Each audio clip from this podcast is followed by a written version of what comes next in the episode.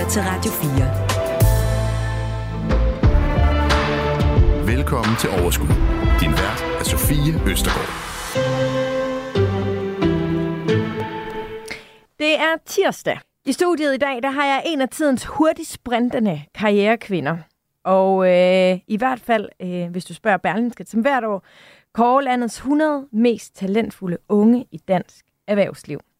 Og den sprinter, som jeg taler om, det er dig. Du hedder Gine Malta Kampmann. Mm-hmm. Velkommen til, Gine. Tak. Du er direktør hos Tænketanken Equalis. Ja. Og der indsamler og formidler i viden om ligestilling mellem, køn, mellem kønnene ja. på arbejdsmarkedet. Ja. ja. Hvorfor er det vigtigt? Det er vigtigt, fordi vi ikke har reel ligestilling på arbejdsmarkedet i dag. Vi har ikke uh, lige muligheder. Vores muligheder uh, hænger ret ofte sammen med vores køn, eller alle mulige andre ting, vi er. Men øh, det skal vi tale mere om. Ja. Men allermest, så skal vi tale om dig. Ja. Og din vej. Mm. For det er noget ret spændende. Også nogle overvejelser, du har gjort dig øh, undervejs. Mm. Så velkommen til. Tak. Det her er Overskud på Radio 4. Okay, Gine, Berlinske Talent 100. Mm. Hvordan føles det at få sådan en, en titel? Kan man kalde det det? Ja, det er vel en titel. Det er i hvert fald øh, noget, som jeg kan bruge på øh, min LinkedIn, ikke? ja, og det kan også noget, jeg har hørt LinkedIn er meget... Jeg har selv kommet på LinkedIn for ja. nylig, fordi jeg har hørt, det er der, det rykker. Det er the place to be. Ja, det er det altså. Altså, der er utrolig meget branding i hvert fald øh, inde på LinkedIn, det vil jeg godt sige. Og, øh, og det er også det, når du spørger mig, hvordan det føles at være øh, på den liste over talenter, øh, kåret af Berlingske, så, så er det øh, selvfølgelig en anerkendelse og selvfølgelig et rygklap, men jeg har det generelt ikke sådan super begejstrende omkring at have sådan nogle, altså være på sådan nogle lister eller få sådan nogle priser, fordi det kommer ikke så mange andre til gode end mig selv jo. Og det, øh, det kan jeg jo synes er meget fedt, og jeg kan også bruge det, apropos branding-wise, men, øh, men så er det jo også der, det stopper. Ja. Ja. Men hvis man tænker på ligestilling og sådan noget, ja. så er det vel også stadigvæk altså, et lille skridt i den retning, når der så, når der så er, du som kvinde kommer på. Altså, ja. Så jeg mener, det er vel ikke kun isoleret set for dig. Det er jo måske netop det, vi kvinder nogle gange skal være bedre til ikke at tænke på. Ja. Alle andre end os selv. Og der, tænk, altså, der taler du nok også lidt ind i sådan en repræsentationssnak, altså sådan en rollemodelsnak. Og når du, når du snakker om rollemodeller, så rammer du folk, der kender mig og følger med i, hvad vi laver hos Equalis, ved, at så, så er det øh, virkelig at kan komme op i, øh, ikke det røde felt, men måske det orange felt. og det handler om, at jeg, øh, at øh, sådan hele, vi arbejder rigtig meget med forskning i forhold til at sige, hvad virker egentlig, når vi snakker om ligestilling og vi snakker om diversitet, fordi mange i debatten taler ud fra deres egne holdninger eller deres egne oplevelser. Det, som jeg kalder sådan anekdotisk evidens. Og jeg kan meget bedre bare lide evidens. Og selvfølgelig er anekdoter super fede, fordi de kan sætte noget i spil og gøre noget levende. Men når vi ved så meget, som vi ved fra forskningen, øh, så skal vi jo bruge det. Og det er der, hvor det er det, der kommer i spil, når jeg tænker på rollemodeller, fordi det her med at være en rollemodel for andre, eller skulle, at nogen skulle kunne kigge på noget, man har opnået, og så sige, det kan jeg godt selv øh, opnå, så hvis hun har gjort det.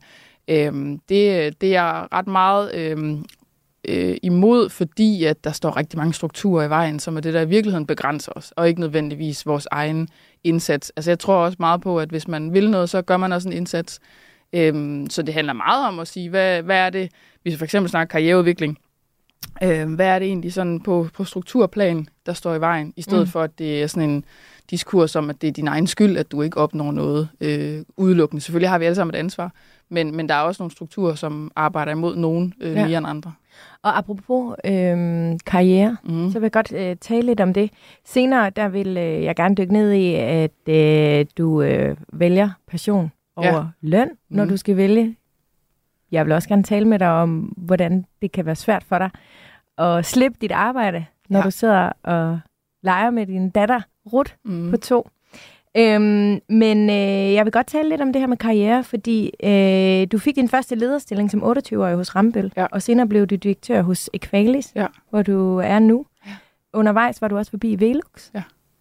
Øhm, hvordan, altså hvad er opskriften på at nå så flotte stillinger i så ung en alder? Jamen, jeg har ikke nogen opskrift.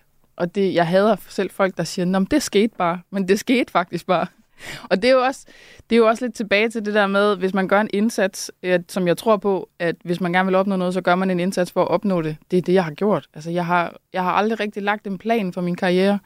Øhm, det bliver man jo faktisk rådgivet om, når man starter med sin karriere, oplevede jeg. Altså, hvad vil du gerne? Tænk over, hvad du gerne vil om fem år. Læg mm. den der plan øh, fordi du skal tage nogle valg, og så leder dig derhen. I hvert fald, og det er vigtigt at have det langsigtede blik på din karriereudvikling, i stedet for nødvendigvis øh, på, på månedsbasis eller et eller andet. Ikke? Det har jeg aldrig haft.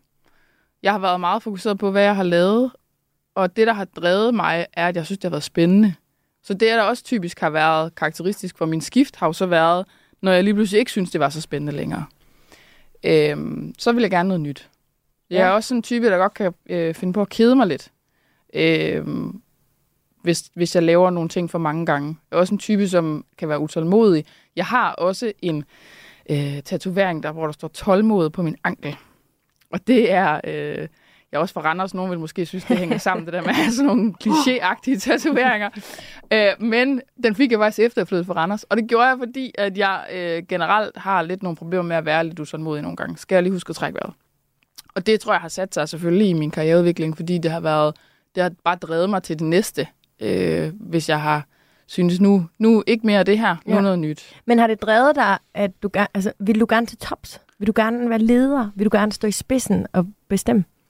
Ikke per titel. Det har aldrig været noget, hvor jeg har tænkt, jeg vil gerne have magt for at have magt. Jeg tror, jeg, jeg har været motiveret af, at jeg godt vil ændre nogle ting.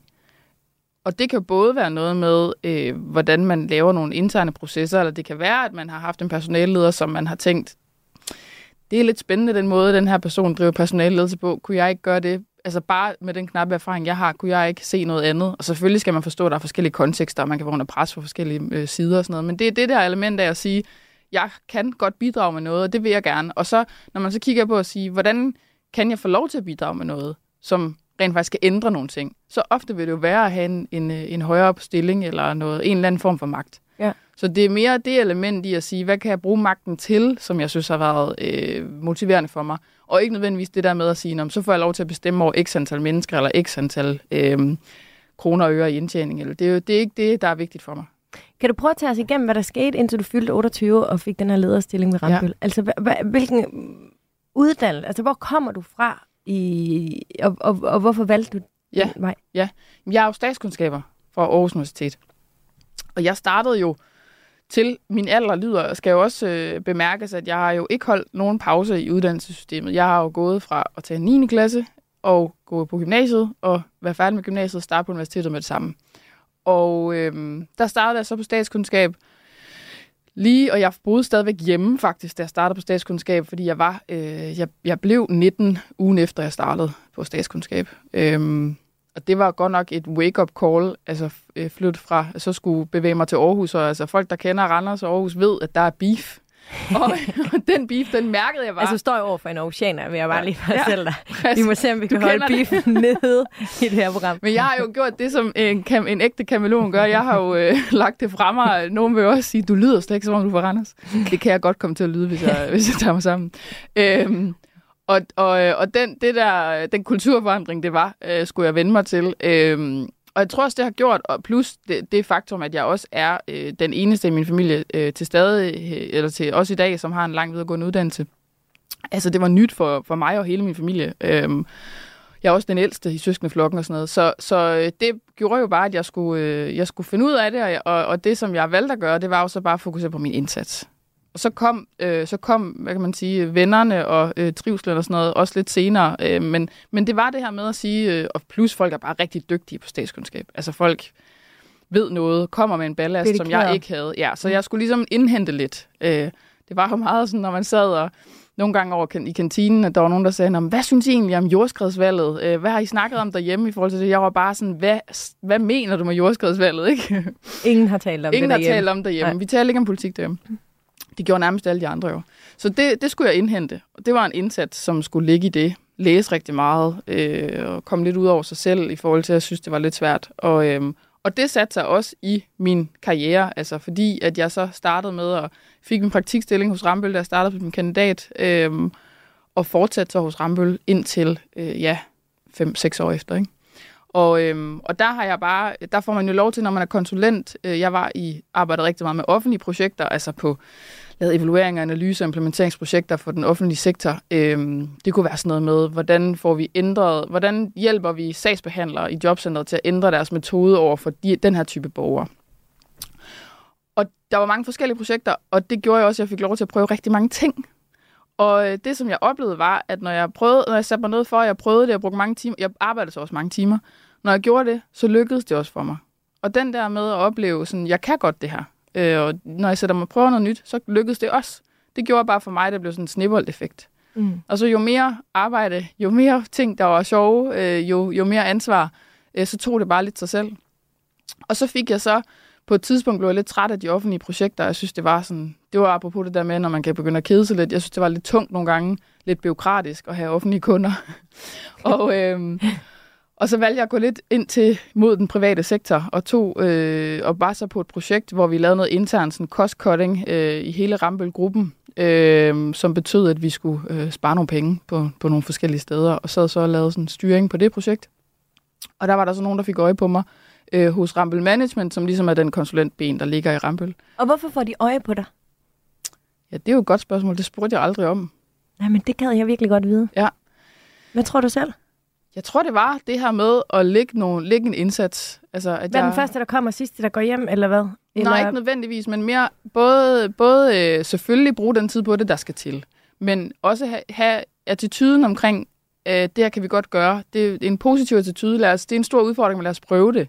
Vi skal finde en løsning. Vi må øh, lave en... Vi må simpelthen lige mappe den her, det her problem ud, og så finde en rigtig løsning, og så klø på med det. Altså, det er meget... Jeg tror også, jeg har lidt en fixer tilgang til tingene. Mm. Øh, jeg skal nok få det gjort. Vi skal nok finde en løsning. Og den, den øh, tilgang, øh, den tror jeg bliver bemærket. Og så er der også et element af at sige, når man på den ene side er lidt sådan en fixer, skal man jo også huske at være en øh, være dygtig til mennesker samtidig. For ellers så er det, at der opstår ret store clashes i, ja. at hvis du bare trumler noget, noget hen over hovedet på folk, så bliver du typisk ikke sådan, så populær i sådan en forandringsproces. Øh, Nej, men fordi der er jo også øh, typen altså med rundsav på albuerne, ja. og i princippet kan det jo godt lyde som om, altså den forklaring fra den anden side, altså mm-hmm. sådan, som du kommer med her, at ja. jamen, jeg gik forrest, og jeg fikset det, hvor der måske ville være nogen, der sad og sagde, at det var rundsav på albuerne. Altså, ja. Altså, for der er jo også måden at komme frem på ved ligesom at være ligeglad med dem på samme niveau, og dem jeg bare træder på ja. på vejen op. Men det kan en leder jo også godt stå og kigge ned og tænke, okay, hun går forrest til den der. Ja. Men ikke have øje for, hvad konsekvenserne ja. er for fællesskabet på, på, på niveauet. Ja, og det, det er, det er en rigtig vigtig pointe. Og der er, grunden til, at jeg heller ikke nævner det i den her fortælling, er nok, fordi for mig er det bare en forudsætning, at man behandler sine kollegaer ordentligt. Og også, at man har blik for, hvor sine kollegaer er henne, og man man tager dem med på den rejse. Det er jo sindssygt øh, udvasket øh, begreb, mm. en rejse, man er på. Men at man, at man tager nogen med øh, under armen og siger, øh, skal vi ikke prøve det her? Hvordan kan vi samarbejde omkring det? Øh, og har blik for, at de er med på de projekter, man arbejder på. Ja. Det er, det, men for mig er det en forudsætning, fordi jeg ved godt, at hvis ikke jeg gør det, så lykkedes det ikke. Så det, så det er den kombination, samtidig med at være sikker på, at vi nok skal finde en løsning, og så lære undervejs. Ikke? Mm. Hvor meget gik du op sådan et netværk? Ikke særlig meget aktivt, faktisk. Men, det, men jeg internt i øh, konsulent øh, Bixen der, der fik jeg et rigtig godt netværk.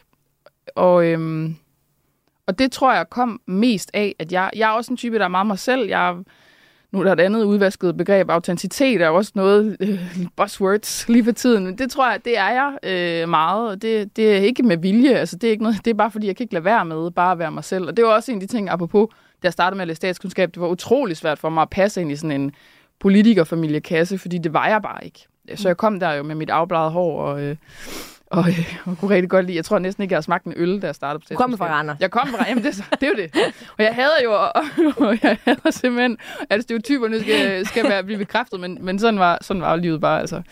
Øhm, så så det, den, det kunne jeg bare ikke, jeg kunne ikke, øh, jeg kunne ikke være noget, jeg ikke var. Og det, det har egentlig også været øh, sådan løbende i min karriere. Jeg, er, jeg kan ikke være noget, jeg ikke er. Og det, det, det kan man jo også... Øh, det må slå sig på, ikke? Ja, det kan man nemlig godt slå sig på. Det kan man. Og særligt også følelsen af, når man så ikke, når man så ikke kan passe ind der, hvor man så er, fordi jeg ikke vil ændre mig, eller ikke kan ændre mig, og jeg så føler, okay, jeg, jeg kan ikke tale det her sprog, eller øh, jeg er ikke lige så sej som de her folk. Øh, jeg har ikke øh, så seje sko, eller kan ikke de her buzzwords, eller et eller andet, så, så, øhm, så sætter det sig også i en selv, ikke? Mm. Og det er jo nok også... Øh, det er jo nok en anden del også i forhold til sådan min videre karriere, det der med at finde ud af, hvad, hvad er egentlig det, altså hvad, hvad, er okay, hvad er okay ikke at synes, man skal passe ind i. Ja. Og så hvile lidt i det.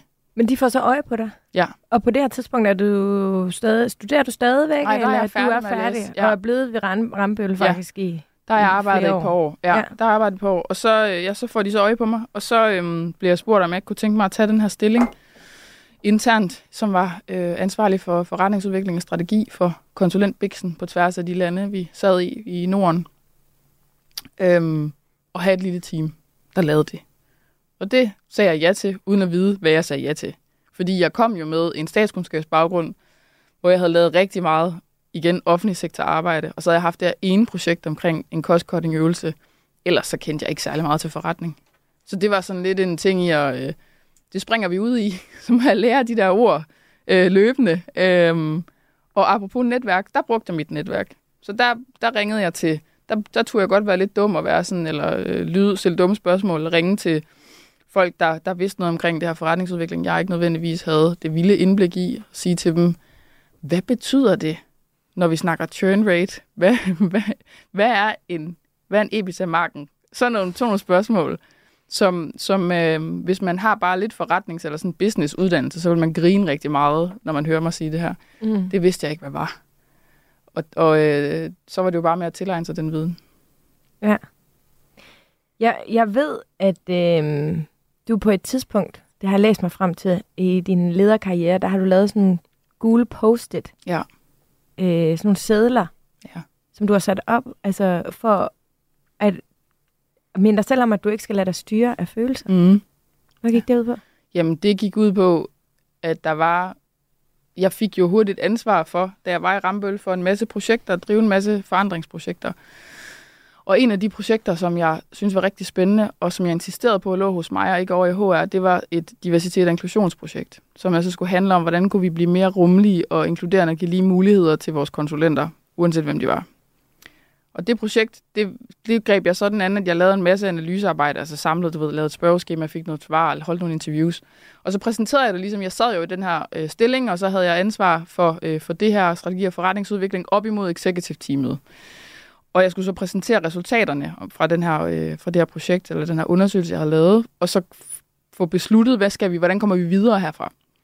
Og i den proces, der oplevede jeg rigtig meget, og nu kommer min utålmodighed jo også ind i billedet, fordi jeg oplevede, at det, øh, det var en ret svær diskussion, og jeg oplevede ikke, der blev lyttet til mig, og det, som jeg, øh, det store analysearbejde, jeg havde lavet. Så jeg blev øh, sådan, som jeg gør, når jeg brænder for noget, og jeg, og jeg gerne vil videre med det, så blev jeg, jeg blev begyndt at tale lidt hurtigere, og jeg begyndte også at, øh, og, øh, altså jeg kom lidt længere frem i stolen, Måske hævede jeg min stemme en lille smule, men jeg var bare, jeg var ikke vred, jeg var ikke øh, sur, øh, jeg var øh, begejstret. Jeg var, øh, jeg ville gerne videre, vi skulle, altså, der skulle ske noget. Og det fik jeg så at vide bagefter af min chef, at øh, det skulle jeg altså lade være med. Jeg skulle distancere mig fra det, jeg lavede. Særligt når det var sådan noget som det her, sagde han. Og med det mente han jo. Særligt når det handler om sådan noget med mænd og kvinder. Så jeg fik at vide, at jeg skulle øh, lægge mine følelser til side. Og det var under corona, så det var også over Teams. Og jeg sad der på mit øh, øh, til, for, til formålet opsatte skrivebord inde i soveværelset. og jeg havde en skærm, som jeg havde lånt med hjemmefra. Og, øh, og sad bagefter det der møde og tænkte, det her, det er, øh, det har selvfølgelig han der ret. Gud, det er mig. Ej, jeg burde bare øh, skrue ned. Jeg burde bare sige, sådan, det her, det, øh, jeg har taget, jeg har fejlfortolket den her situation. Jeg skulle være mere tilbage, tilbageholdende. Mm. Og så gjorde jeg det, jeg skrev ned på den her gule post-it. Du, du må ikke lade dig styre dine følelser. Og så satte jeg den op på min computerskærm. Og så sad den der i mange måneder. Og, og heldigvis gang- nåede du ikke at tatovere den på den anden arm. Det gør-? Det er en helt anden... Nej, det ved du jo sådan set ikke, Sofie. Nej, det er selv rigtigt. Det har jeg ikke. øhm, men det, jeg til gengæld har på den anden side af min ankel, det er ilhu. Ja. Så tålmod og ilhu, fordi det er jo to, det er to modsætninger. Mm. Og det er faktisk her, hvor, at, øh, hvor jeg egentlig synes, det er en ret god bro, du får lagt her, fordi, fordi, fordi det, der gik op for mig undervejs i den her proces med at sidde bag øh, den her skærm og blive ved med at kigge på den her post-it, det var, hvorfor skal jeg lægge bånd på mig selv? Mm. Hvad er det? Hvorfor kommer det ikke min arbejdsplads til gavn, at jeg brænder for noget? Hvorfor er det, at jeg skal fjerne mig fra det, jeg laver? Hvordan kan det nogensinde være dårligt at brænde for noget på min arbejdsplads? Og så begyndte jeg jo også, som man jo tit gør, når man øh, har sådan nogle oplevelser, øh, at lade være med at vende det så meget indad og prøve faktisk at finde ud af, hvordan forholder det her sig sådan i den brede oplevelse. Altså, kan, kan jeg finde nogle statistikker på det? Og så, så var der jo selvfølgelig noget, øh, som er ret kendt inden for sådan en ligestillingsdagsorden, som jo bare er, at øh, den måde, man viser følelser på, mænd og kvinder, særligt på arbejdet, bliver taget forskelligt imod. Så det var også en, en bevidsthed, jeg fik, er, at der er også, jeg skal selv være mere bevidst omkring, at jeg kan blive modtaget på den her måde, men jeg skal ikke lave det om. Jeg skal bare være bevidst omkring det, og så skal jeg kunne stå imod det. Men kan du forstå, hvis jeg siger, at jeg tror, at det der, det absolut ikke er hele årsagen, men er et lille bitte del af årsagen til, at der er nogle kvinder, der nogle gange trækker sig, fordi de har svært ved at have hele dem selv Ja. med i, i karriereforløbet. Det kan jeg sagtens forstå. Altså jeg har selv løbet ind i det nogle gange, hvor jeg virkelig har været passioneret omkring noget, Mm. Og bagefter bare kan føle mig som sådan en, om det er også rigtigt, jeg er også bare, Ja. og, åh, det, og hvorfor, og jeg har måske siddet nærmest altså med tøj, altså, og måske har det også været for meget og for voldsomt. Ja. Men den der følelse af, at, at jeg ikke er okay, altså, Ja. så kan det meget let, tror jeg, for nogen, altså både mænd og kvinder, men mænd oplever det måske Mm. ikke på samme måde, til at bare sige, okay, men så er det ikke den vej for mig. Så vil jeg hellere finde et sted, hvor jeg faktisk ægte føler, at jeg passer ind. Ja. Og det, det er jo også det, man kan se i forskningen. At man flytter sig fra de situationer. Og det, er jo, det har jo selvfølgelig en betydning for, hvordan, hvad for en, hvad, hvilken måde ens karriere udvikler sig på. Ja.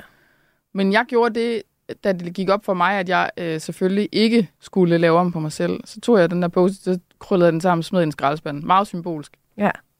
Øhm, men det betød så også, at jeg, at den, det har, jeg har virkelig lært noget af det. Øh, jeg har lært noget af det i forhold til at sige, hvordan skal de her ledelsesrum, som vi jo i den, i den private sektor snakker rigtig meget om, at de skal være mere inkluderende, vi skal have mere diversitet. Hvad er det, der skal til for, at de netop kan være steder, hvor man føler sig velkommen, selvom man ikke passer ind i stereotypen?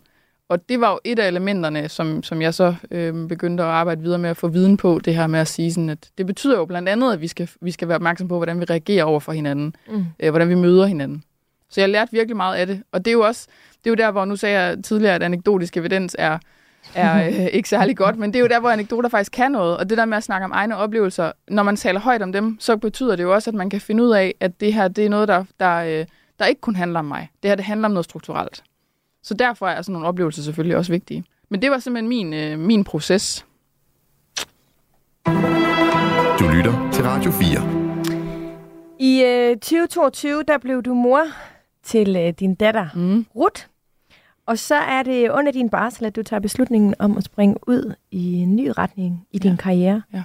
Nemlig at være direktør for en tænketank. Ja. Hvor, Du hvad, tænker bare, hvad er det hvad- overhovedet for noget? hvad er det, og hvorfor? Ja, Og, ja. Altså, fordi du havde jo en ganske fin, strålende karriere, der tydede på, at det, du skulle nok øh, ja. komme den helt rigtige vej. Og det har du selvfølgelig stadigvæk, men det er jo alligevel en, et, Det er et skift. Helt klart et karriereskifte. Mm. Ja, fordi jeg var, øh, jeg var hos Velux, da jeg gik på barsel, og lavede kommersiel forretningsudvikling, strategi, virkeligheden, hvordan kan vi sælge nogle flere vinduer, eller tjene mere per enkelt vindue, vi sælger. En, en høj stilling, en ledende stilling. Ja, en stilling, som havde fokus på at lede nogle forretningsprojekter Ja. ja. øh, inden for forretningsudvikling. Mm. Øhm, som også var rigtig spændende i forhold til, at jeg lærte utrolig meget af det arbejde, jeg lavede der. Særligt med blik på balancen mellem øh, sådan den, personlige, den personlige bevidsthed omkring balancen mellem det kommercielle og det øh, værdidrevne var vigtigt for mig. Øh, sådan noget, jeg fik ud af det. Og det var en af grundene til, at jeg så under min barsel besluttede mig for, at jeg skulle øh, lave noget andet. Det var simpelthen passionen for at gerne ville arbejde med noget, jeg kunne mærke noget mere ind i min krop. Altså Velux er jo en ret værdidrevet virksomhed og handler øh, om nogle meget, meget øh, ønskværdige værdier forhold til lys og luft og så videre, som gør noget rigtig godt for vores allesammens hverdag, når vi har det løbende. Men det var ikke nok til, at jeg kunne mærke det personligt inde i min krop. Og det havde jeg brug for, at jeg kunne. Jeg havde brug for, at når jeg gik på arbejde, så kunne, havde jeg lyst til at være der, øh, fordi at det var noget, jeg personligt var drevet af. Så, så, øh, så da jeg så sad og kiggede lidt på, hvad findes der af muligheder, så var der det her jobopslag fra Equalis. En helt, de var helt nyopstartet tænketank, øh, etableret i juni 2022. Nej, jo, 2022. Og jeg kom så til øh, oktober 2022. Jeg blev ansat i august, og så skulle jeg lige tilbage fra min barsel. Og det, jeg var tiltrukket af Qualis, var, at jeg synes jo, øh, for det første, et tænketankstørrelse er virkelig spændende. Fordi det handler om, hvordan kan man kvalificere også den offentlige debat, hvordan kan man kvalificere beslutningstagere, så at de træffer beslutninger på nogle oplyste grundlag, mm. øh, og skabe forandring den vej igennem. Og så synes jeg, det var utrolig spændende, at der var det her blik på diversitet og ligestilling på arbejdsmarkedet isoleret set, fordi der er andre organisationer, der også arbejder med noget lignende, men de er spredt ud over et større øh, område, eller sådan et større scope. Jeg var rigtig tiltrukket af, her fokuserer vi på arbejdsmarkedet og lige muligheder på arbejdsmarkedet. Det vil sige, hvordan har vi det, når vi går på arbejde? Hvad for nogle karriereveje vælger vi, ja. og hvad, hvad trækker os i den retning, og hvordan udvikler de sig? Men lige præcis, øh, hvilken karrierevej eller vej du valgte, havde jo også enorm betydning på din økonomi. Ja, det gjorde det. Fordi jeg gik jo fra at arbejde hos en højkommersiel virksomhed til at arbejde i en non-profit tænketank, ja. som er øh, for finansiering 100% af private midler. Øhm, så, øh, så lønniveauet kunne ikke være lige så højt. Så jeg, jeg, gik, øh, jeg gik væsentligt ned i løn. Hvor meget gik du ned i løn? Jamen, uden bonus, så gik jeg, øh, og, og inklusive pension, så gik jeg øh, mellem 12 og 15.000 ned i løn om måneden. Og det kan selvfølgelig mærkes. Øhm, men det var faktisk, og det var, da jeg tog beslutningen om at skulle have det job og sige ja tak til det, snakkede vi rigtig meget om det derhjemme. Og, øh, og vi talte rigtig meget om, hvor meget betyder det her løn for os, og, øh, og hvor meget betyder det for mig. Øhm, og min mand sagde også, at prøv at høre, om fem år, når du kigger tilbage på det her, den her beslutning, hvis du har takket nej til det, fordi du tjente 15.000 mindre om måneden, så ville du så tænke, hvorfor var det virkelig det, der skulle afgøre, hvad jeg skulle arbejde med hver eneste dag? Hvad der skulle, øh, få min, altså, hvad der skulle være det næste skridt i min karriere? Var det virkelig det der 15.000 om måneden? Og det, kan jo, det er jo også en privilegeret situation at stå i, fordi at vi øh, godt kunne overleve uden de penge om måneden. Ikke? Mm. Jo, men jeg kan heller ikke lade være med at tænke på, I arbejder for ligestilling på arbejdsmarkedet. Mm. Har du så ikke taget netop det der typiske kvindejob, hvor du så får lavere løn, og så har du over, over øh, hvad hedder det, jo. overgivet øh, lønnet... Lønnen til min mand, eller hvad? Ja, Men præcis. altså, jeg tjener stadigvæk med min mand. Ja. Så, så på den måde, så har jeg ikke helt, men altså man kan sige i det store... På grund af alle de kvindelige værdier, vi vil gerne hjælpe andre, og vi vil godt redde verden, og vi vil godt sørge for at sikre, og vi vil gerne... Jo. Altså. jo. Altså, du har fuldstændig ret. Der er noget i, at der er noget i, at hele, hele sådan, nu, jeg betragter os jo faktisk ikke som en NGO, selvom vi er non-profit. Og det gør jeg ikke, fordi at vi er en virksomhed. Vi bliver, vi, jeg driver det som en virksomhed. Mm. Vi tjener bare ikke, vi har bare ikke noget profit ud af det. Men når man kigger på hele NGO-sektoren, så er det jo øh, væsentligt dårligere lønnet end den private sektor. Og det er jo også fordi, at, at det, ikke er kommercielt. Øh, det har nogle udfordringer, sådan rent hvordan man kan drive sådan nogle størrelser, synes jeg også. Og der er også noget i, hvad for nogle muligheder har man for at give sine medarbejdere og sådan noget. Så det er jo også en, det bliver jo lidt en selvopfyldende profeti i forhold til, øh, at det så også ofte er rigtig mange kvinder, der arbejder i den sektor. Mm. Så du har fuldstændig ret. Der er noget i, der er noget i, øh, i det sektorvalg. Og jeg, for mig altså for mig handlede det jo om, jeg vil gerne gøre en forskel. Jeg vil gerne, jeg vil bare, jeg vil egentlig bare gerne ændre verden. Hvis jeg så skal gå ned ja. i løn for det, så, øh, så må det jo være mit. så må det være... Jeg tager lavere jeg løn tager for ligestilling, og andre kvinder kan... Jamen, jeg, altså, ja. jeg kan jo sagtens forstå det, ja. men det er jo lidt paradoxalt. Det er det fuldstændig. Ja.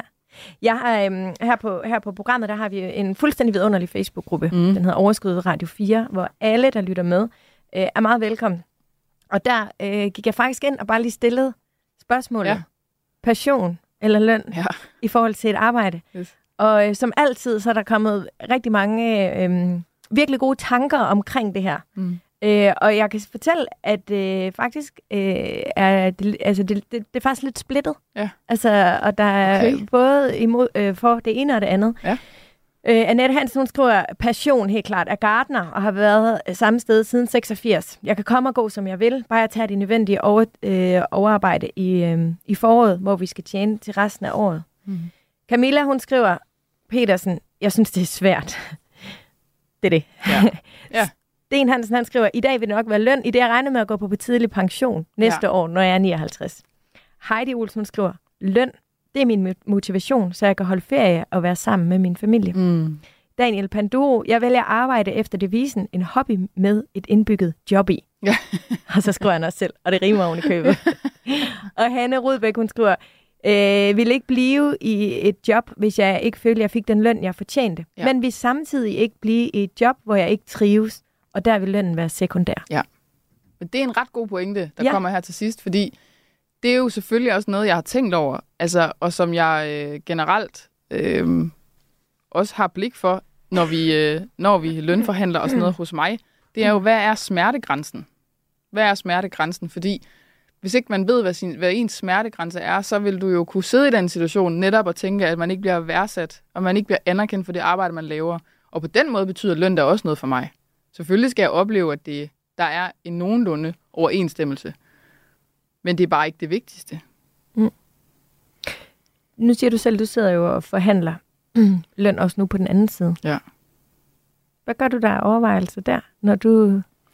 Jeg tænker rigtig meget over transparens øh, i forhold på tværs af mine, øh, jeg kalder dem ikke medarbejdere, men mine kollegaer. Det tænker jeg rigtig meget over, hvordan jeg kan skabe transparens. Jeg synes jo, en af de udfordringer, der er med uligestilling i løn, og også uligestilling i karrieremuligheder i virkeligheden, det handler jo hvis, om, hvis der ikke er transparens internt i en virksomhed om, hvad skal der til for at blive forfremmet? Hvad skal der til for at få en lønforhøjelse? Det er det, som man kan sådan i business lingo kalde performance management strukturerne. Altså, hvordan er det, vi aflønner, forfremmer og, øh, og også giver lønforhøjelser? Det synes jeg er vigtigt, det er transparent. Og det er jo noget, vi arbejder på som ny, ret ny organisation, at der skal være en struktur. Vi skal professionalisere os hen den vej imod. Så det er noget, jeg tænker rigtig meget over. Og det betyder også, at vi har jo lige haft øh, lønforhandlinger her i starten af året. Øh, det er den måde, vi går til det på. At jeg har været meget ærlig omkring, øh, hvad, øh, hvad de, øh, de forskellige har fået over for hinanden også. Okay, så de får ikke det samme, men de ved, hvad hinanden får? I år fik de det samme. Okay. Ja. Er, er det fordi, de er lige meget værd? Det er fordi, at jeg ikke oplever, at jeg har en, en, øh, en, en skarp og transparent nok struktur til at kunne differentiere. Så jeg, har ikke, jeg, jeg oplever ikke, at jeg kan pege på noget, som er helt tydeligt for dem, og så sige, lige præcis her, der øh, performer du ikke tilstrækkeligt i forhold til forventninger, derfor får du ikke lige så meget lønforhøjelse. Og så længe jeg ikke har det, så kan jeg ikke øh, give dem noget forskelligt. Der er lige nu fem ansatte, mm. og I, I vokser. Ja, ikke? Altså, jo. det, der kommer nok formentlig flere til. Ja. Øhm, hvordan tager de imod det? Jamen, det er jo en spændende... De, de synes jo heldigvis, at det er en spændende rejse at være med på. Rejse igen, altså jeg... Ja, ja. Men De synes jo heldigvis, det er en spændende proces at være med i. Ja. At det her med at, øh, at etablere en helt ny organisation. Og, og ved jo godt, at når man starter noget nyt, så vil der være nogle ting, som ikke nødvendigvis er hensigtsmæssigt fra starten af. Men så, må vi jo, så taler vi jo om det. Mm. Det er også meget vigtigt for mig, at, vi, at jeg ikke bliver sådan en altvidende leder type, som alle tænker, at Gine må have det rigtige svar. Vi skal bare spørge, hvad Gine synes, og så det vi går med. Fordi der er mange ting, jeg heller ikke ved. Og når man starter en organisation sammen, som vi har gjort de fleste af os her, de har været, nogle af dem har været med i hvert fald et års tid. Øhm, og, øh, og når man gør det, så, så skal man jo øh, også kunne skabe, træffe beslutningerne sammen. Fordi de er lige så meget med på, den, på, øh, på rejsen, som jeg er. Ikke? De får også differentierede lønniveauer, men lønforhøjelserne mm. i år har været det samme. Og, øh, og, så, øh, og så handler det jo så om at sige, hvordan, kan man, hvordan øh, lønforhandler man så derfra?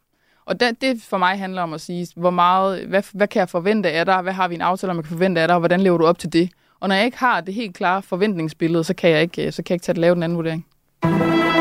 Du lytter til Radio 4. Jeg vil gerne tale med dig om, øh, hvordan du bruger dine penge. Ja. Og hvad penge betyder for dig. Ja. Jeg står bare og tænker på, hvis, altså, hvis du spurgte min far om, hvordan jeg brugte mine penge, så ville han virkelig Hvad vil han sige? Bor han stadig i Randers? Han bor stadig i Randers. Ja, ja, ja. Okay. Altså, han er utrolig omkostningsbevidst. Min mor tror jeg vil kalde ham nærig, men jeg, ja. jeg vil mere tænke på det som omkostningsbevidst. Altså, jeg, hvordan jeg bruger mine penge. Jeg sætter rigtig meget pris på en hverdag, som er gnidningsfri.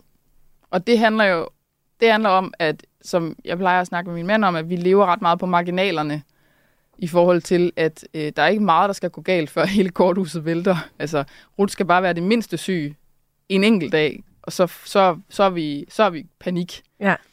Så alt det, vi kan gøre for at øh, skabe forudsigelighed og tryghed og trivsel i hverdagen, det er vigtigt for mig. Og hvis jeg kan bruge mine penge på det, så vil jeg rigtig gerne det. Altså, jeg har ikke... Det kommer til at lyde vildt kedeligt, men jeg har ikke nogen, nogen drømme om at rejse store steder hen i længere tid af gangen, eller tage på jordomrejse, eller det er ikke... Øh, jeg vil gerne på rejser og mindre ferier og sådan noget, men det behøver ikke at være... Jeg skal ikke nødvendigvis to måneder til Mexico. Det er, det er ikke noget, jeg drømmer om. Og det betyder jo også, at når jeg ikke drømmer om det, så behøver jeg jo ikke at skulle spare op til det. så kan jeg jo bruge mine penge på min hverdag, som, Ja. er, det, som er det, jeg gerne vil have, der, der er gnidningsfrit og, Og hvad er, dejligt. det, hvad er det så, øh, der, øh, du bruger penge på, som gør hverdagen gnidnings? Jamen, det er jo for eksempel øh, rengøring. Øh, det, får vi, øh, det får vi hjælp til. Det er også at have, øh, at have løn, øh, hvad hedder det, råd til at købe takeaway, når man ikke lige får handlet. Mm. Øhm, Hvor ofte køber I takeaway? Jamen det, altså der har jeg så, jeg ved ikke, det er som om, så har jeg så giftet mig med en der også er ret omkostningsbevidst. Øhm, men, men øh, det er måske et par, øh, et par gange om måneden. Ja. Så det, men vi tænker så heller ikke over, hvad for en type takeaway vi køber, når vi gør det. Jeg kan også godt lide, at vi har råd til at gå ud og spise. Øh, vi har også lige fået, øh, fået lov, siger jeg, øh, til, at holde, øh, til at være sammen alene i to dage på et spagophold, min mand og jeg. Det kan jeg også godt lide at bruge penge på. Som er sådan nogle, nogle øh, det er jo ikke hverdag, sådan en weekend, men den gør jo, at hverdagen, øh, altså man har mere luft i hverdagen. Man kan, man kan øh, have noget overskud i hverdagen. Så mm. det er sådan nogle ting, Øh, noget, der gør, noget, der gør det nemmere, det kunne også fx være måltidskasser, eller øh, på anden vis sådan, altså barnepigehjælp eller sådan noget. Ikke? Altså noget, der gør, at vores hverdag fungerer. Ja. Øhm, jeg har det jo lidt omvendt. Mm. Altså, jeg... Øh, Du drømmer om at komme til Mexico. Har du været i Mexico? ja, ja, okay, og der var jeg sidste år. Ja. Jeg er faktisk også lige kommet hjem fra øh, en månedsferie i Costa Rica, Nicaragua. Det, altså, det lyder jo dejligt, når du siger det. Jeg kan bare ikke, jeg kan ikke forholde mig til det. Nej, jamen, øhm, nej. Altså, og det, det, ja. Jamen, og det der, det, der kan give mig sådan, øh, det er jo sådan noget med klimaet og fly og alt sådan noget. Så derfor Ja. så tænker jeg sådan, jamen, så er det egentlig meget godt at tage afsted på de der længere ferier. Mm. I stedet for, at det sådan er alt for mange sv- svipture ja. øh, et eller andet sted hen. Ikke? Ja. Øhm, men jeg, jeg synes jo, det er sindssygt fedt at få hverdagen til at fungere, hvor, altså, hvor vi bruger så få penge som muligt Ja. på ting, som i princippet kunne være ligegyldige. Ja. Altså, så vil jeg hellere have en suppe i fryseren, som jeg hurtigt kan tage op, når jeg ikke overgår at lave mad. Det har vi også. Det har vi også. Men altså, der, den klassiske, som jeg tror måske øh, kan være kimen til flere diskussioner i parforhold, er jo takeaway-kaffen. Altså i hvert fald, hvis ja. Ja. du bor i København, eller i Aarhus, forestiller Går der mig. mange penge til den? Ja, det gør der. Mm. Ja, fra mig. Ikke? Og det er noget, som kigger på kontoren og siger, nu var, du, nu, nu var der, kunne du ikke bare tage kaffe med ud, siger min mand så. Ja. Det, sådan fungerer det ikke. Mm. Det smager ikke på samme måde. Og det er jo nok også, det er jo, den, det, er jo, det, er jo det, det synes jeg er lækkert. Jeg synes også, det er lækkert at spise noget mad, hvor jeg ikke bare spiser, fordi jeg skal spise, men fordi at jeg synes, det er hyggeligt at sidde og spise sammen, og at vi kan sidde der længe og snakke, og, og rent faktisk lige sådan Kan I det med en up. datter på to? Hun er faktisk rigtig god til at sidde der. Ja, det, Okay. Og det er noget, måske vi har også trænet det. Fordi det er vigtigt for os, ikke? At kunne Mm. snakke sammen. Også fordi, når man har sådan nogle, øh, sådan nogle liv og sådan nogle jobs, hvor man øh, egentlig gerne vil makse ud øh, på alle tider af døgnet på sit arbejde, så, øh, så er det jo faktisk måltiderne, som øh, man kan dele, og man rent faktisk kan snakke med hinanden. Men den her øh, hverdag, hvor altså som bare ligesom skal være smooth, og give Mm. dig, jeg hørte også sige sådan frihed, ikke? Jo. Altså det, sådan, det, det, det skal fungere, Ja. ja. fordi så er der plads til de ting, som, Ja. som I gerne vil lave Ja. i, i hverdagen. Ikke? Ja. Jo, Øhm. og i virkeligheden frihed er, er et nøgleord for mig i altså generelt, hvordan jeg bruger mine penge. Altså, Mm. jeg vil gerne være et sted i mit liv, hvor jeg kan bruge mine penge på det, jeg har lyst til. Og, øhm, og det gør det jo så nemmere, øh, tror jeg, at det, at det er takeaway-kaffe og, og rengøring end en, større, end en større rejse, fordi så betyder det jo også, at jeg så heller ikke nødvendigvis behøver at tjene så meget. Ja. Øhm, det gør jeg jo så alligevel, fordi man bor i København og alle, alle mulige andre forhold og sådan noget. Men jeg vil gerne have frihed til for eksempel, og, og at vi kan tage hjem til min familie, når vi vil. Og ikke når færgen er billigst. Eller ikke når kun én gang om måneden, hvis vi har lyst til at gøre det flere gange. Øh, jeg vil gerne have frihed til at kunne gå ud og spise, hvis vi har lyst til det. Så vi ikke på den måde skal, øh, skal skele til, hvad kontoen siger, men, men at det ved vi, vi har mulighed for. Så Mm. det, det indretter vi os jo også efter. Og det betyder jo selvfølgelig også, at man i perioder skal man være bevidst omkring den der takeaway-kaffe. Ikke? Ja. Øhm, men, men generelt er det virkelig vigtigt for mig, at, øh, at der ikke er begrænsninger i min hverdag på den måde. Både fordi, så kan det nemlig være gnidningsfrit over for rut og mad og alt, hvordan, hvad man, alle de ting, man jo skal i løbet af en dag. Men også fordi, det, det, det, det giver mig følelsen af, at jeg øh, er i kontrol. Altså, jeg bestemmer selv. Der er ikke nogen, der bestemmer over mig, eller noget, der bestemmer over mig. Og det er den frihed. Ja. Jeg kan gøre, hvad jeg vil, Ja. hvis jeg vil, Ja. lige nu. Ja, og så er jeg jo så bare heldig, at det, jeg vil, det ikke er to måneder til Mexico. For så havde vi jo en anden situation. Så, så var der jo lidt en udfordring Så var der der. en udfordring. Ja. Ja. Men lige om lidt, så skal vi tale om alle dine investeringer. Mm. Men inden, det er ikke det længste, Nej, øh, det- det er ikke det længste blok i det her program. Men det vender vi tilbage til. Yes, yes. Øh, hvad med opsparing? Ja, jamen det gør vi øh, også, også i. Og øhm, både til os og til Rut, det prioriterer vi også. Og det er jo fordi, apropos frihed, hvis vi på et tidspunkt, altså grunden til, at vi jo også har råd til at, at kunne gå, at jeg kunne gå så meget ned i løn, er jo også, fordi vi havde også en klækkelig opsparing. Som vi sagde, den kan vi jo bruge, hvis det er, at vi står i en situation, hvor det ikke kan lade sig gøre. Øhm, så har vi også en god opsparing, fordi at vi har prøvet, da jeg gik på barsel, der faldt jeg for det, der hedder et ancienitetskrav, som er, hvis ikke man har været øh, ansat i en virksomhed en vis længde, øh, så kan man ikke få fuld løn under sin barsel. Og det betyder, at jeg, jeg gik glip af ret meget indtægt. Altså, jeg gik glip af, øh, jeg tror, vi regnede ud til at være sådan noget 130.000 på den tid, jeg var på barsel. Øh, og jo også rigtig meget pension.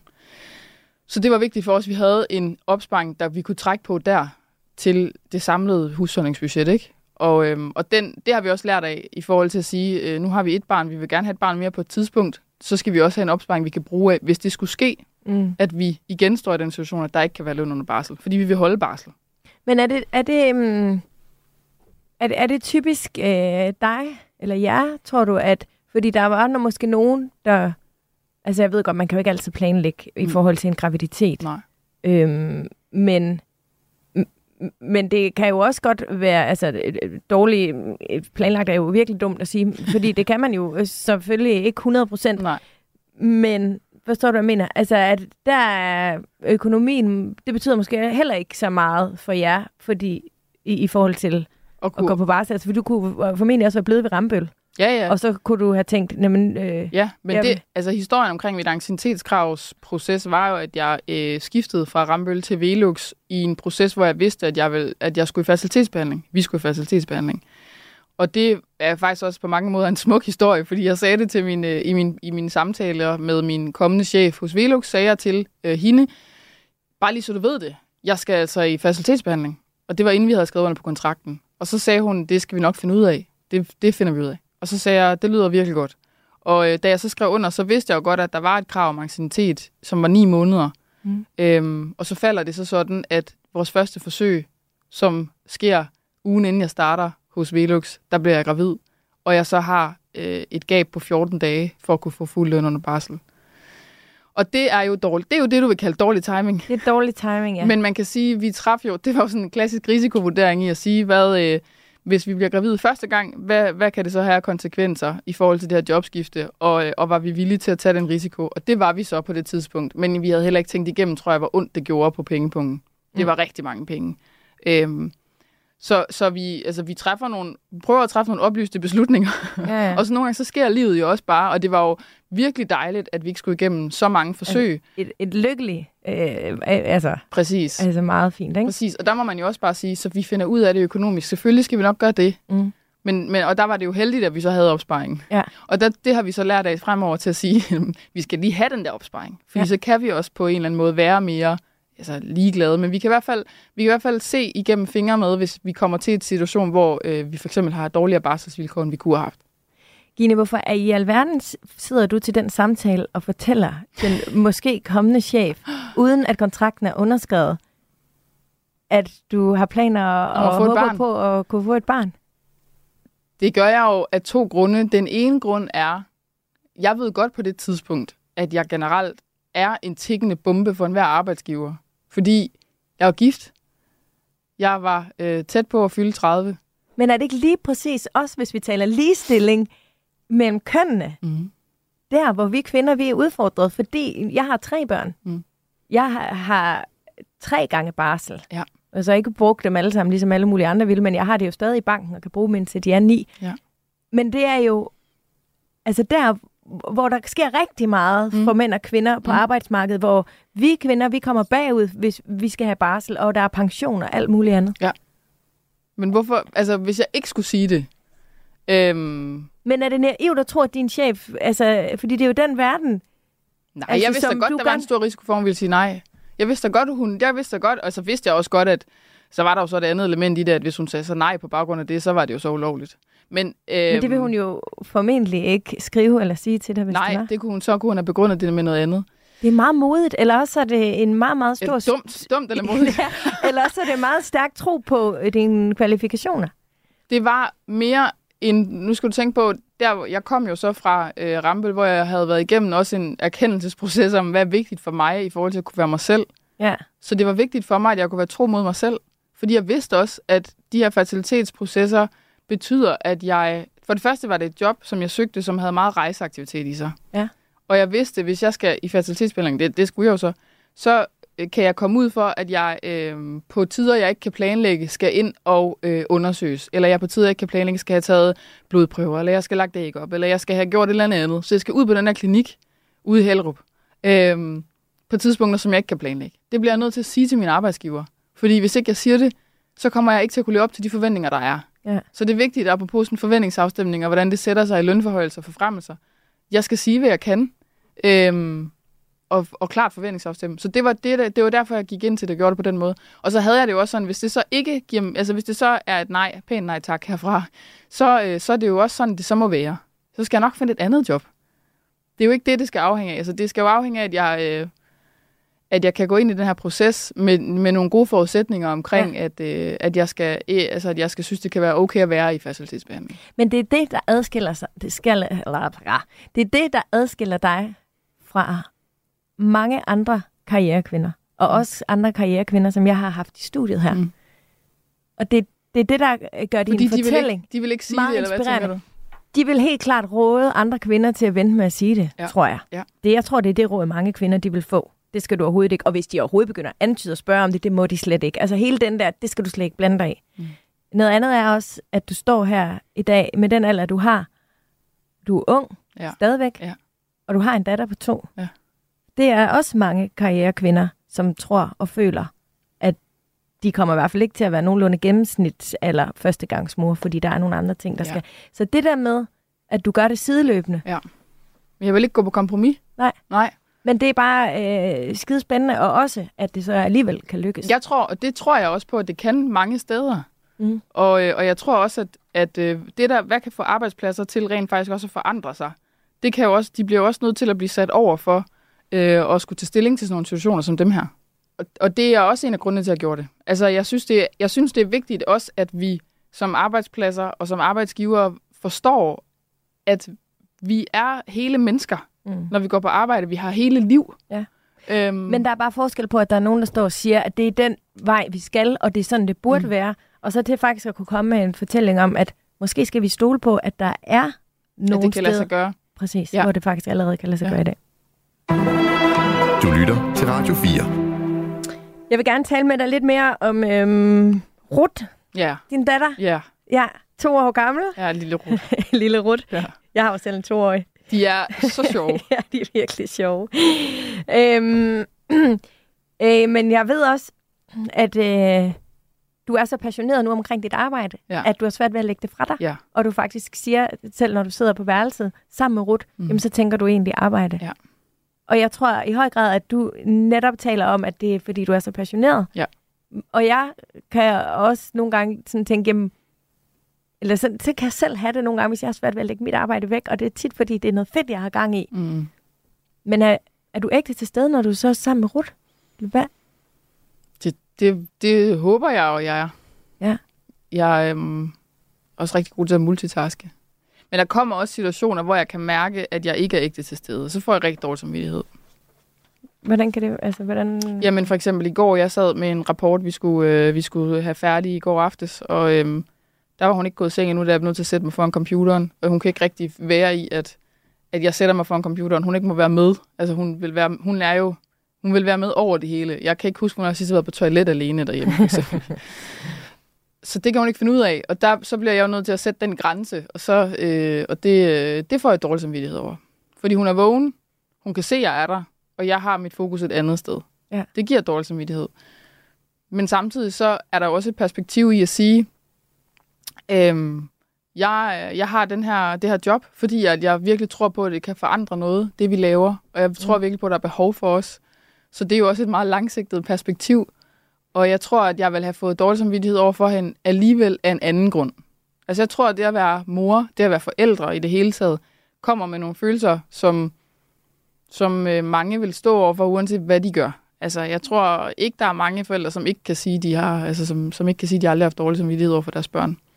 Fordi de for eksempel ikke har fokus øh, på dem, ikke? Mm. Og så er der også noget i, at øh, hun skal selvfølgelig have opmærksomhed, og hun er, hun er det vigtigste i vores liv, men hun skal jo også øh, lære, at, at hele verden handler heller ikke kun om hende. Mm. Altså, nogle, og det er nogle gange sådan også lidt en, spøjs ting at sige ind i den sådan, debat omkring forældreskabet. Men jeg tror også meget på, at man som familie jo øh, passer på hinanden, og det, det er jo et meget øh, stort ansvar at stille til en toårig, men, men det er en del af vores tilgang til at, øhm, at opdrage hende. Mm. Så på den måde, så prøver jeg jo at være bevidst om, at jeg ikke behøver at have dårlig samvittighed. Når jeg tænker tilbage, så kan jeg virkelig huske, at min far han sad med ringbind og grønne Cecil øh, ja. ude ved øh, køkkenbordet med alle sine ringbind. Han var selvstændig. Mm. Jeg kan huske min fascination af ham. Ja. Jeg kan huske, når jeg fik lov til at sidde ved siden af ham og trykke på lommeregnen og virkelig følge med. Ja. Der er ikke nogen tvivl for mig i hvert fald om, at noget af den passion, den har han givet videre til mig ja. i forhold til det her med, du må sgu gerne være dedikeret på dit arbejde, og du må gerne synes, at dit arbejde er sindssygt fedt. Ja. Og jeg har i hvert fald sådan over for mine børn, at det vil jeg vil gerne give ja. dem med videre. Ja. Og derfor er det også okay, at de oplever, at jeg arbejder. Ja, det, sådan har jeg det også. Og jeg, jeg har jo, jeg fik lidt, altså jeg vil sige, jeg fik lidt ondt i maven første gang, at hun sagde, jeg, jeg ringede til min mand, og min mand var hjemme ved hende, og jeg så kunne høre hende i telefonen sige, mor arbejder. Ja. Af min mave, ikke? Mm. Men, men jeg vil samtidig også netop sige det der med, at hun skal også vide, at jeg er, min identitet er meget andet end at være mor. Øh, jeg har jo også veninder og omgangskreds, hvor hvis identitet hovedsageligt er at være mor. Og al respekt for det. Det er, jo, det, er jo, det er jo noget, man kan mærke på sig selv, hvad der er mm. vigtigst for en, eller hvordan man ligesom arbejder med det. Ikke? Og det, jeg er bare anderledes, og det skal jeg også have lov til at være. Også derhjemme. Og det er heldigvis øh, stor respekt for os i vores øh, parforhold. Ikke? Mm. Du lytter til Radio 4. Gine, nu skal vi simpelthen tale om dine investeringer. Den lange liste. den lange Hvor liste. Har du taget den med? Kan du overhovedet huske dem selv? Har du været inde og tjekke dine depoter? Gine, Au. sådan en tjekket karrierekvinde som dig, ja. der er styr på økonomien, og mm. også jo tjener øh, ganske ok. Ja. Hvor er dine investeringer? Hvor er dine investeringer? Jamen, øh, Altså, fordi jeg har ikke kommet fast, til det endnu, Sofie. Jeg er ikke Nej. jeg, den eneste, vi har, vi har truffet meget, meget, øhm, øh, hvad kan man sige, øh, et vigtigt første skridt, som er, at Ruts børneopsparing, den er investeret. Den er trods alt investeret? Ja, igennem okay. vores bank. Godt. Sparkassen Kroneland. men, som, som er investeret i noget lokalpulje, et eller andet med nogle lokale virksomheder. Øhm, med en god risikoprofil. Så vi startede, men altså, det, der, der er forbedringspotentiale, som jeg plejer at sige. Men vil du gerne? Jeg vil vildt gerne. Jeg vil vildt gerne. Jeg kigger på, altså, jeg kigger på alle de der, øh, det fylder også meget på mine sociale medier, øh, investeringer, kvinder, der investerer og sådan. Jeg vil ja. vildt gerne. Jeg synes, det er super tjekket. Jeg synes, det er vildt tjekket. Øhm, Men er du klar over, bare på Nordnet, der har mænd investeret for ja, 46 ja, ja. milliarder mere end kvinder? Jeg ved det. Jeg ved det. Og jeg, en af, vi har... Equalis, ligestilling. Ja, ja. Hvor... Nej, du må ikke. Du må ikke. Nej. Øhm, jeg vil, fordi vi har, vi har, i Equalis, der laver vi noget, vi har, der, kan, der hedder diversitetsbarometeret, hvor vi samler øh, data fra central, altså fra Danmarks Statistik, og putter det i sådan et stort spindelvæv, så man kan se relativt til hinanden forskellige områder på arbejdsmarkedet, hvor der er udfordringer med repræsentation mellem mænd og kvinder. En af de steder, hvor at der er ret stor forskel, nu vil vi lige ved opdatere tallet, men sidste år, det der hedder nettoformue, som altså handler om sådan alt, hvad vi ejer. Mm hvis navn står på bilen, øh, aktier øh, osv., øh, der var der en million i gennemsnit til forskel mellem mænd og kvinder ja. i arbejdsstyrken. Ikke? Altså mænd og kvinder på arbejdsmarkedet. Ja. Det er virkelig, virkelig mange penge, så jeg ved Men skal det jo. vi så ikke have oprettet det depot? Jo. Skal vi så stoppe det? vi behøver ikke stoppe, du vil bare komme i gang. Jeg, jeg er med på, jeg, jeg skal 100% i gang med det. 100% i gang Du behøver jo ikke at vide altså sindssygt meget til at starte Nej. med. Men det andet element af det, som jeg synes er rigtig svært i forhold til at investere sine penge, øh, på den måde, det er, hvornår skal man bruge sine penge? Mm. Fordi... Det er klart. Du kan jo ikke bare lige... Det bliver for dyrt, hvis du skal hive ud til kaffe latte øh, tre gange om ugen, eller... Det er altså cappuccino. Nå, det er undskyld, Men ja, det gør det. Det gør det. Og der er også... Øh, øh, vi bor i en lejlighed, dejlig lejlighed, men på et tidspunkt kunne vi måske godt købe, tænke os at købe et hus. Når man skal det, så giver det mest mening, hvis man ikke skal låne så mange penge. Mm. Øhm, så det er jo også noget med den der opsparing, hvad skal den bruges på? Og, og, det, og der har vi, øh, vi kommer også til at arve nogle penge inden for relativt kort tid. Dem har vi også snakket rigtig meget om, hvordan vi skal forvalte. Og de skal 100% investeres. Vi skal ja. nok gøre det. Jeg vil også sige, der er noget med anledningerne til, hvornår man går i gang med det. Øhm, ja. For eksempel også det, at jeg skulle herind og snakke med dig, der gjorde faktisk også, at vi satte os ned og fik styr på... Øh, vi har jo fuldstændig fælles økonomi, min mand og jeg. Mm-hmm. Det vil sige, at alle vores penge går ind på en fælles netkonto. Øh, eller øhm, øhm, øh, nem idé-konto. Hvad hedder det? Nemkonto. Nemkonto hedder det. Ja. Hvor, vi, øh, hvor vi så trækker det samme beløb fra hver især til lommepenge. og øh, sikre, at vi, og det er så den proces, vi lige har været igennem nu, sikrer at vi faktisk også får et præcis det samme i pension. Ja. Så vi har været inde og regne ud, ikke at det er den samme procentsats, fordi vi tjener noget forskelligt, men at det er det samme procent, eller det samme beløb, vi lægger ind om måneden. Ja. Øhm, og det, det var jo det, var det her program anledning til. Så måske også, at når jeg går herfra, så tænker jeg, weekenden skal jeg bare øh, starte Det med. skal du da. Jamen altså, jeg gør det. Og, og, og jeg synes jo, det er virkelig relevant, det der med netop at tænke over, hvilke nogle penge skal jeg bruge, hvornår, og det skal være risikovillige penge også jo. Ja. Men det betyder jo ikke, at man ikke kan tage Noget af altså, måske 500 kroner om måneden, lave ja. En månedsopsparing, eller bare sætte mm, 10.000 kroner måske ind på en aktiesparekonto, og så stille og roligt, fordi når der så kommer nogen, så ved man, hvordan man gør, banen er lagt, Ja. og det er super let at bygge ovenpå. Ja. Så det behøver jo ikke at være for hele opsparingen overhovedet. Nej. Det er jo bare at komme i gang. Men jeg ved det godt. Jeg ved det godt. Men hvor vil det være en kæmpe ære, at jeg både kan være anledning til, at I får styr på pension, og, og også investeringerne, og husk aldersopsparing. Det er jo det, jeg siger til alle. Ja, Men øhm, Gine, tiden er faktisk øh, løbet. ja. Og vi det går hurtigt, når man hygger sig. Ja, jeg synes, det har været vildt hyggeligt, og Ja. jeg synes, det har været meget inspirerende. Tak. Jamen i lige måde jo. Tak for det, alt det, du har gjort for min økonomi. Åh, oh, den tager jeg med mig videre. Ja, det skal du. Det er vidunderligt. Det skal du. Godt, jamen ved du hvad, jeg bare sige tak, fordi du kom, og så øh, sindssygt meget held og lykke øh, Tak. med Tak det hele meget. fremadrettet. Jeg glæder mig til at følge med. Tak. Også i din investering. Du må lige skrive til mig, hvordan det går. Det gør jeg, det lover jeg. det er godt. Programmet her, det var tilrettelagt af Maja Christine Grønbæk og af mig selv. Og øh, husk nu, vores Facebook-gruppe, den hedder Overskud Radio 4. Hop ind og vær med derinde. Der er rigtig mange økonomiinteresserede øh, folk, der holder til derinde. Og husk, du også altid kan finde mig på mine sociale medier, hvis du har lyst til.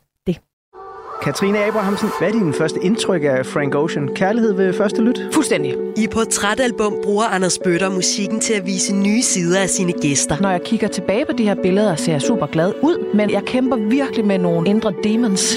jeg starter op på antidepressiver, for altså også på et tidspunkt benzodiazepiner, fordi jeg ikke sov i 10 dage. Jeg synes, det var svært at være ude, og så hørte jeg bare albummet der fra A til B, når jeg var, og det var det samme, jeg hørte, hver gang jeg så var ude, og det var sådan en styrkende oplevelse. Lyt til Portrætalbum i Radio 4's app, eller der, hvor du lytter til podcast. Det her musik, det betyder meget for dig, Katrine. Ej, men jeg, jeg er bare på røven over det her album.